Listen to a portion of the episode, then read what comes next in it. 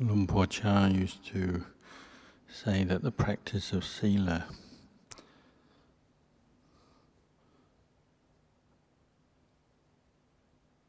is that mode of practice that brings you to focus your mind on your meditation object.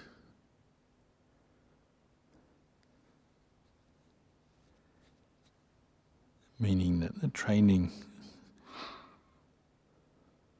we do following the Vinaya, the core all the monast- monastic practices, trainings, rules, regulations, is all supportive of our practice of meditation. They're not separate. It's not an obstruction to the practice of meditation either.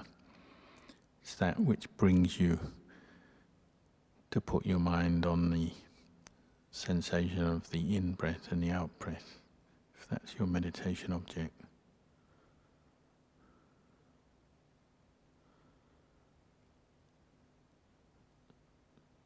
Keeping the Vinaya doesn't interrupt or take our minds away from the practice of meditation. It's training the, our mind in the very qualities that will support meditation.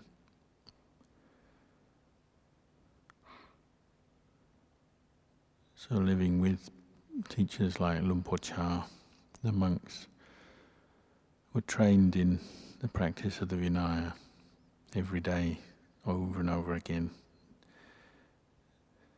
It's the way monasteries such as this are run. We use the Vinaya. It becomes part of our lifestyle. But even when we leave the monastery, we take the Vinaya with us, the practice that we've learned. We can use them anywhere.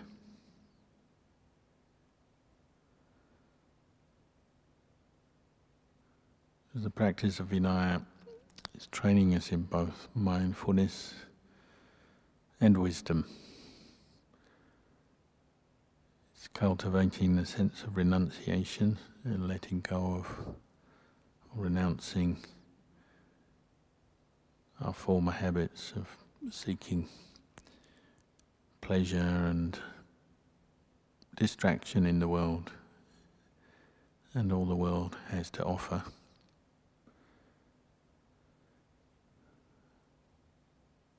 Cultivating mindfulness in daily life. When we follow the rules, we have to be mindful of the rules, what we're thinking, our intention, what we're doing at any one moment. We have to use wisdom to understand why we keep the rules, how to do it, how to apply them in different situations.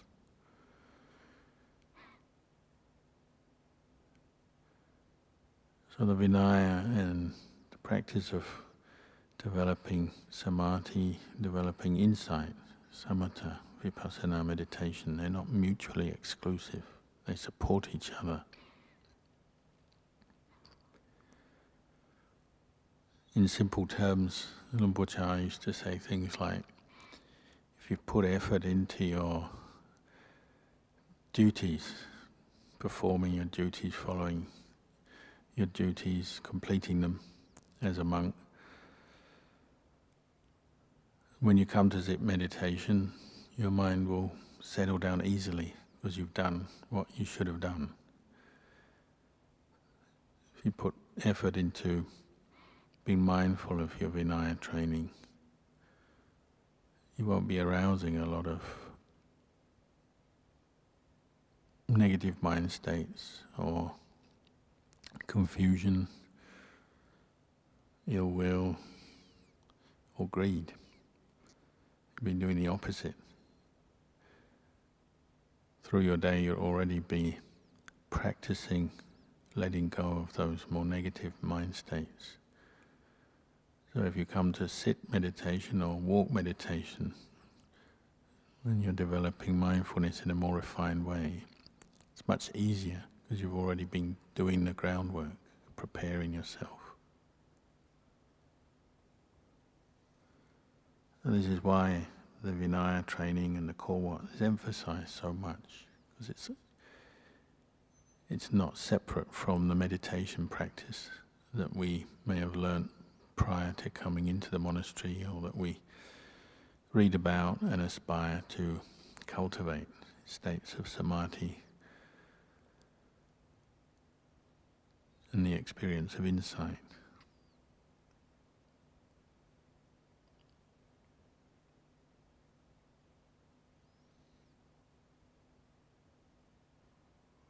Of course, as we do this, as we practice in the monastery, following the rules and the ways of training, then there's always resistance in the mind, distraction. Sometimes it's through our, because of our attitudes that we bring into the practice with us. Sometimes just facing suffering moment to moment or through our day sometimes even take it out on the practices, can't be bothered or don't want to do it. Sometimes it's just lapses of mindfulness. So you have to keep coming back to putting forth effort, bringing up effort to follow the Vinaya, keep the kor wat, to support our meditation practice. And we're developing those skills that we can use anywhere. You know, mindfulness, clear comprehension, wise reflection and what we're doing, what we're saying, learning to review what we're doing, what we're saying, what we have done, what we have said. So we learn to understand clearly what is in line with Dhamma Vinaya and what is not. We learn clearly what are wholesome mind states and what are unwholesome mind states through the practice of the Vinaya on a daily basis.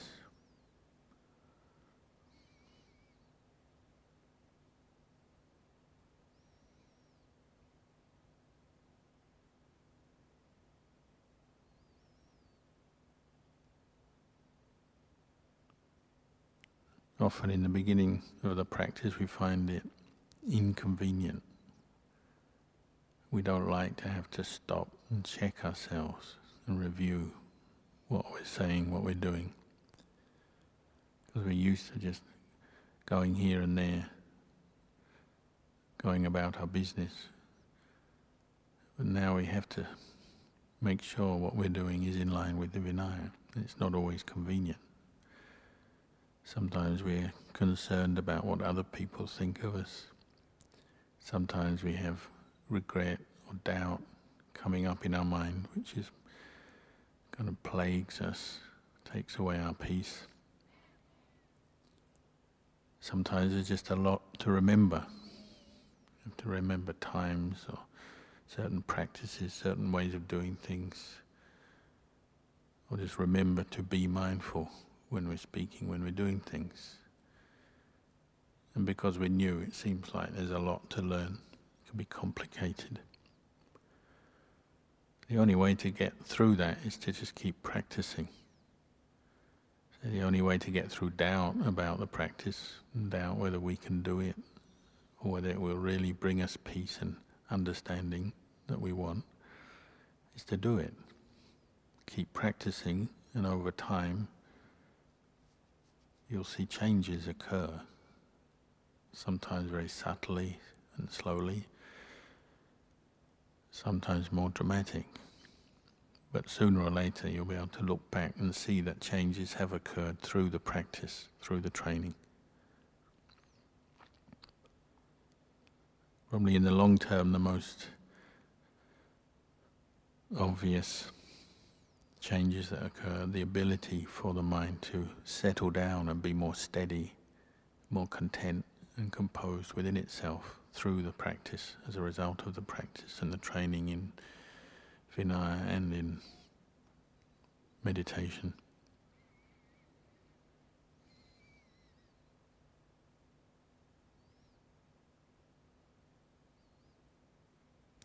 If we're establishing right view on a daily basis, then it's just natural that the mind will start to associate more closely with the Dhamma, with wholesome mind states, and the ability to reflect on what's going on, the mental processes, particularly where suffering is arising, what's causing it. We'll be able to do that in a more efficient way, an unbiased way, over time, and that will help set aside some of our doubts because we'll understand clearly for ourselves how this mind works.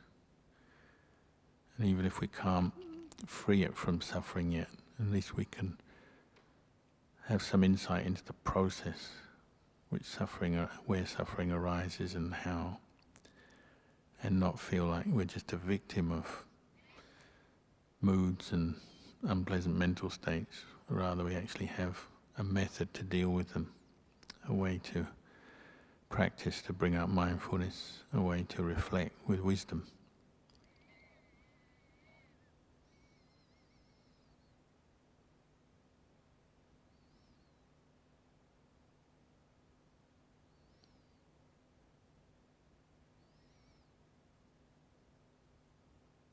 We keep putting effort into the practice, learning the skills of a monk, keeping the Vinaya, learning the ways to meditate, listening to Dhamma, sometimes reading Dhamma.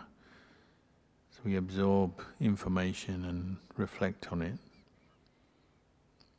And it naturally is going to have a good effect on the mind.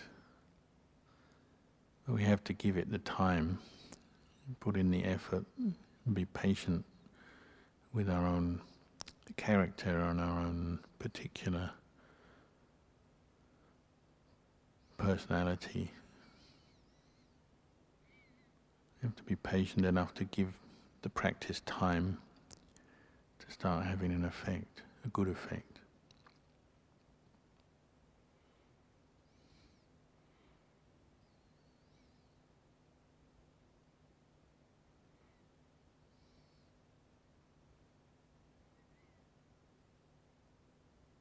And Ajahn Chah used to say that he taught us to practice with our eyes open, meaning he, one of his uh, seemingly favorite subjects was talk about how monks like to, after they've been in the robes for a while, they always like to get the conditions and the situations that suits them. They're always trying to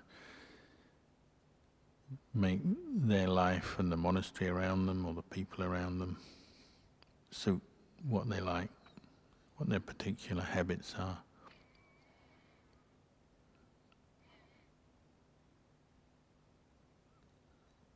Often you talk about the monks who like to go off into a cave and not have to be bothered with anything or other people.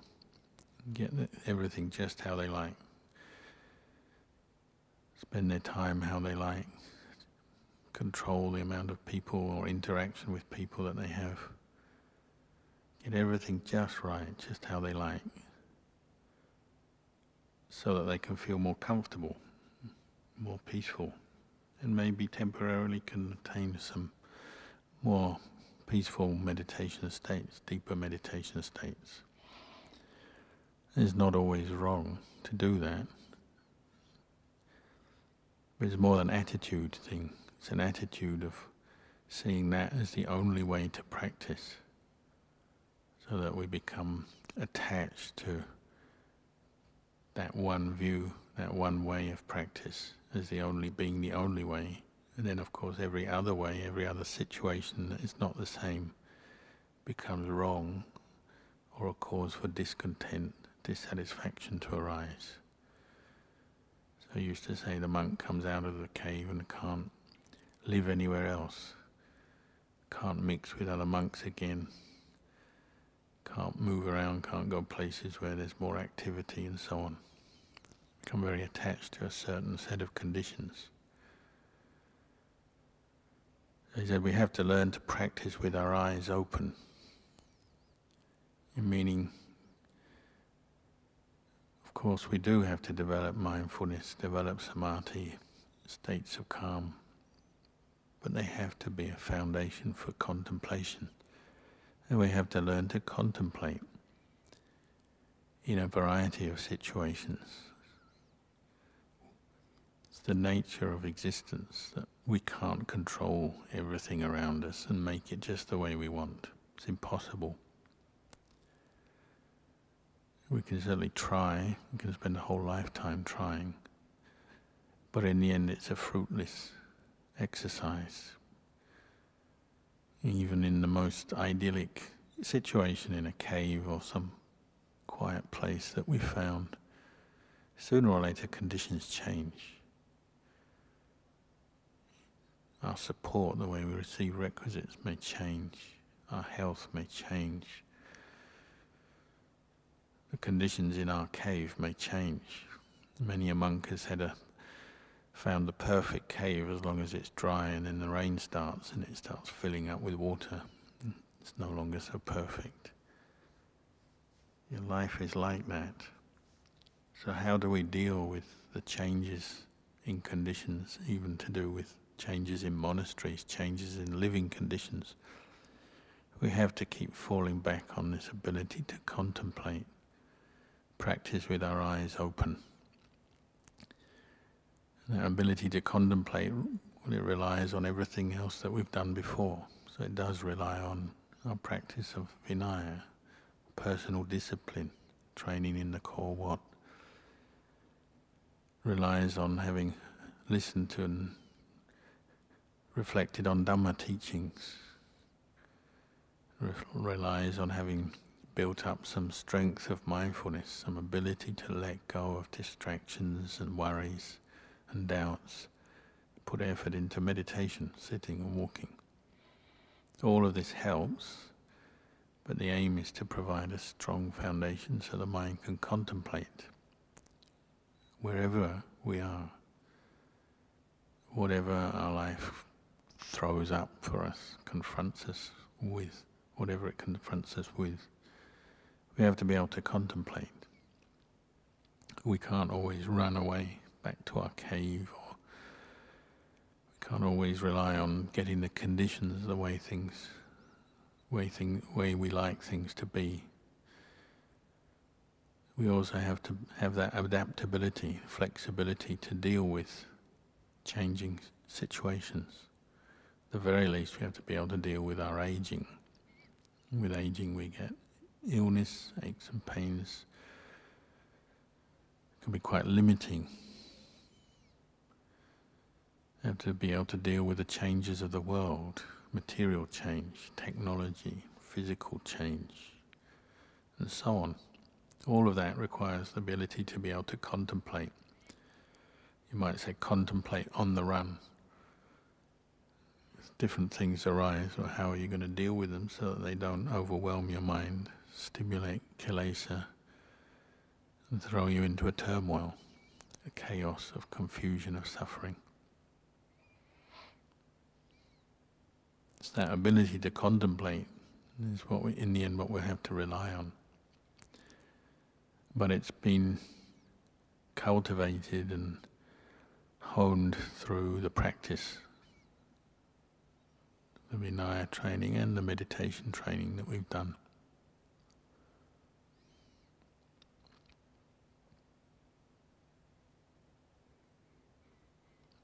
Next week we'll have uh, quite a few visiting senior ajahns coming.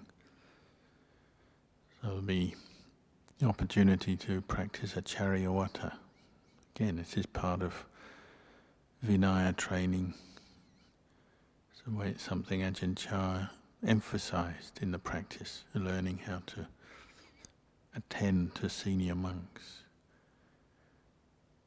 You look at that, contemplate that, if you're given assigned a monk to look after, or even if you're not, if there's just opportunities arising to provide assistance, practice Acariyawatta, And look at your state of mind as you do that, the attitudes you have towards it. Often, when we're new to the practice, we have embarrassment or shyness or feeling uncomfortable attending on a monk we don't know.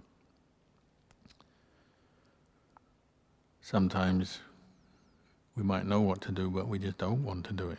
We've got other things we'd rather do. Get on with some meditation practice, do some other project or whatever. We'll get a number of reactions coming up in the mind. Sometimes it's the character of the monk that you practice Acariyawatta with. Maybe at first we don't appreciate any particular good qualities in that monk, so don't want to spend time with them. All of this is food for contemplation. Your starting point is to remember this is something that the Buddha taught, the practice of a Acariyawatta. There's many Vinaya training rules that come up with Acariyawatta. It's the practice of hospitality. It's something Buddhist monks have to learn how to be hospitable to visiting monks and particularly visiting senior monks. We have to develop samma karawa, respect, reverence for senior monks. Something the Buddha said we have to develop as monks. And it has a good effect on the mind. Just like all the other aspects of our sila, you practice Acariyawatta and put effort into that, it clears away a certain amount of greed, hatred, and delusion as you do it. So when you do come to practice more refined meditation, sitting, walking meditation, again, often it's very easy to become still and quiet in your meditation after having practiced Acariyawatta. Maybe physically you're a bit tired and you spent expended energy running around helping somebody else but that can also have its good effect. And then there's other advantages. You hear Dhamma, you see, see other monks, how they practice, get a good example. And you learn to give up some of your own more selfish interests when you practice Acariyawatta. If you have nervousness or shyness around the practice of Acariyawatta, and reflect on it in a less personal way. We're just a bhikkhu in the Buddha's dispensation practicing the Vinaya, which might mean helping or assisting an older or more senior monk. You take the sense of personal involvement out and just do it as a good job. Help another human being look after their needs. Maybe just reduce it down to a simple attitude of how can I help?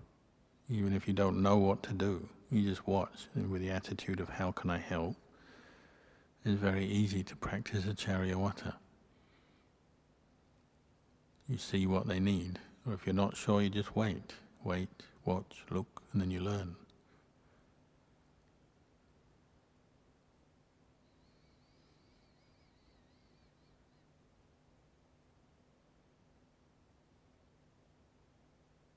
Especially if they're senior monks who are teaching and doing performing many duties in their own monasteries, and then when they come here, it's actually something very useful if they get assistance. They're not they're not so weighed down. You take a, some of the weight off their shoulder. I remember looking after Ajahn Mahabua many times when he came to Wat Pong or other monasteries Mabchan. he always kept his same old kor wat and Vinaya that he probably been doing since he was first year in the rain, in the in the monkhood. He looked after his bowl and his requisites, made sure they were folded neatly, put in place. When he left the monastery, he'd always say, to me, if I was I would make sure you clean up the bedding. You know, it's one of our Vinaya rules. We have to clear away bedding that we've used. He'd always say that. Both to show that he was aware of the rule, wasn't just taking things for granted, but also he's using that situation to pass on a job to an attendant monk. This is all Vinaya, it's a very, when you see it, it's a beautiful thing to see. It's a beautiful way to live because it creates harmony. If a monk has a sense of responsibility, the teacher has a responsibility, the junior monk has a sense of responsibility. It brings up mindfulness, brings up wholesome dhammas.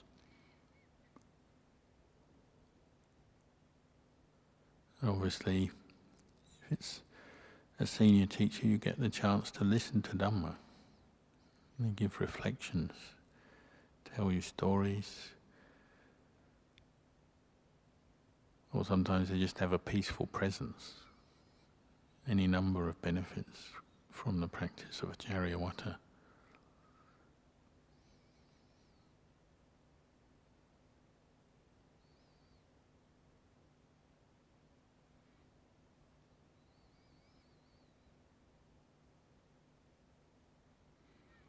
I remember looking after Ajahn Chah when we were on the night shift. Often it was quieter, uh, no visitors. The monastery was quiet through the night. But still, we had to turn Ajahn Chah's body when he was sleeping, turn him every hour or so, make sure he didn't get bed sores. have to empty, in, empty his urine bottle, administer medicine, check with him when he coughed, and so on. Sometimes I counted, like in the course of one night, I might go and sit meditation for a little while when nothing was happening. Then something was happening, I'd go up, help Ajahn Chah, then go back to meditate. Could get up and go and do something and sit down again 50 times in a night, easily. Could never be take anything for granted and say, oh, for the next hour I won't have to do anything you never knew. Sometimes you had a long stretch when there was nothing to do, and you could just quietly meditate on your own. Other times, constantly popping up, jumping up, walking into the room, or if you're in the room, walking over to Ajahn Chah, going away again, doing this, doing that. You never knew. But if you have the right attitude, you just make it part of the practice. If obviously, if you have the thought, I should be in a cave meditating, then it's going to be torture. But if you're practicing, just practicing mindfulness in a number of different postures, different situations, learning some skills, just learning about the situation you're in, contemplating the Dhamma of it, there's not a problem. Everything becomes part of the practice when you contemplate like that. It doesn't necessarily have to interrupt the practice of samadhi either. You can be doing a job of work or assisting a senior monk. You don't have to talk a lot.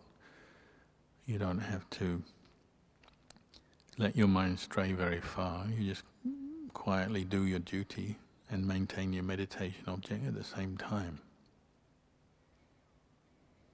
Maybe even being in the presence of another monk heightens our effort and our awareness.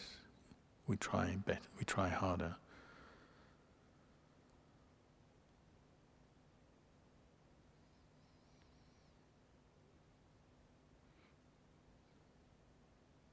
One monk at Pah came and complained to Ajahn Chah. He said, oh, There's so many duties here. I have to attend to the senior monk, I have to come to the evening chanting, I have to do the robe washing, I have to set up the sala for the morning for the meal, so many duties. I never get a chance to meditate.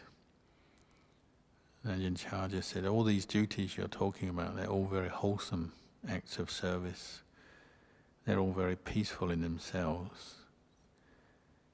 What are you going to do? You go back to your kuti with this negative state of mind, the complaining mind that you're bringing with you now you're just going to sit there and turn your complaints to something else. You might as well come and do these jobs if they're necessary to do, mm. only if they're necessary,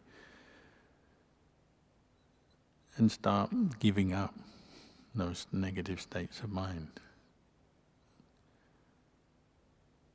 If we're honest, often, especially in the early years of our practice, it's like that. We have reactions to things. Don't like this, don't want that. When am I going to be able to have time to do this, do that? It's all just kilesa.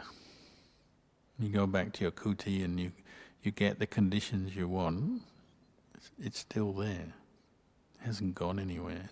Kilesas are still there.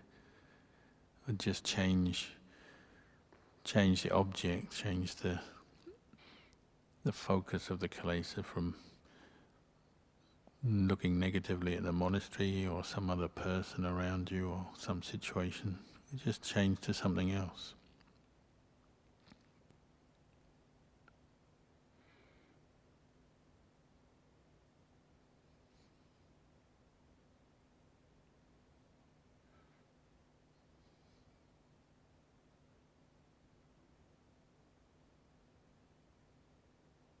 All of the practice that we're doing is strengthening the mind in various wholesome dhammas, in bringing up, cultivating wholesome dhammas, abandoning unwholesome dhammas. And little by little we're gathering our mental energy inwards so that we can practice wherever we are, maintain the wholesome states of mind the mindfulness, the samadhi, and the ability to contemplate wherever. So Ajahn Chah used to say, standing, walking, sitting, lying down.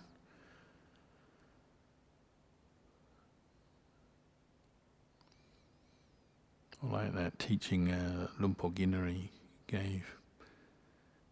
When you begin practice, mindfulness is very weak, and the mind always seems to be going out it always seems to be like it's miles away from you, elsewhere, other places. Little by little, as you keep practicing, you're like gathering your mental energy inwards, turning your attention inwards, bringing up mindfulness. So at first it's like miles away, then it's maybe only one mile away. You keep practicing more, it's only half a mile away, it's a hundred meters away, and maybe only half a meter away. And then it's there, right there. Your mindfulness, your wisdom, and the presence of mind is right there in your body, in your khandhas. It's not going anywhere else. Once samadhi is established, then it's there with you all the time. Even if you're busy, your samadhi is still right there with you. You know every movement of the mind, every kilesa arises, you're seeing it.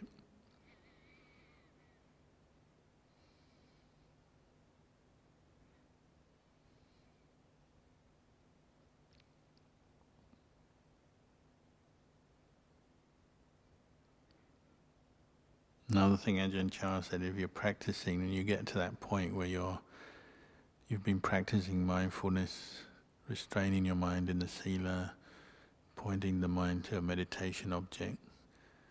You get to that point of real frustration or exasperation where your, mind's really craving to just to think about something else, maybe to indulge in a fantasy or have some kind of fun in some way. That's a good sign. It means you're practicing correctly when the mind really wants to, desperately trying to get away it means you've really got it under control. If you're not experiencing that, maybe mindfulness is still a bit too loose, and samadhi is a, still a bit weak. It's quite normal if you're practicing, putting forth a lot of effort. You get to a point, your mind is just almost like crying out not to be in the present moment doesn't want to be there. It wants to be with mental proliferation.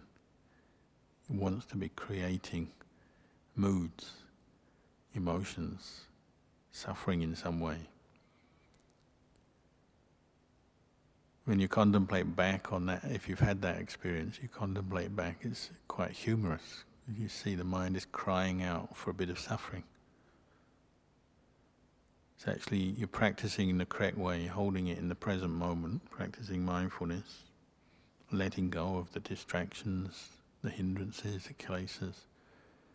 But it's not satisfied. It, the power of craving and the conditioning process it's just so strong, it just wants a bit of suffering. Even though it knows you know it's suffering. Still it's nice just to let the mind go. And then we get depressed because oh we let the mind go and look what happened. Ended up with suffering. If you get to that point, it's a good sign. It's a sign the mind is slowly but surely coming under your control. But it's very frustrating until maybe at some point it calms down a bit. You let go enough of enough kilesas that it does quieten down. It's achieve stillness more easily, and then maybe it, it's not so exasperating. But certainly in the beginning it will be like that. Practicing correctly leads to exasperation. It's just the voice of the kilesas. It's nothing very real, solid. It's nothing very important that you have to believe in.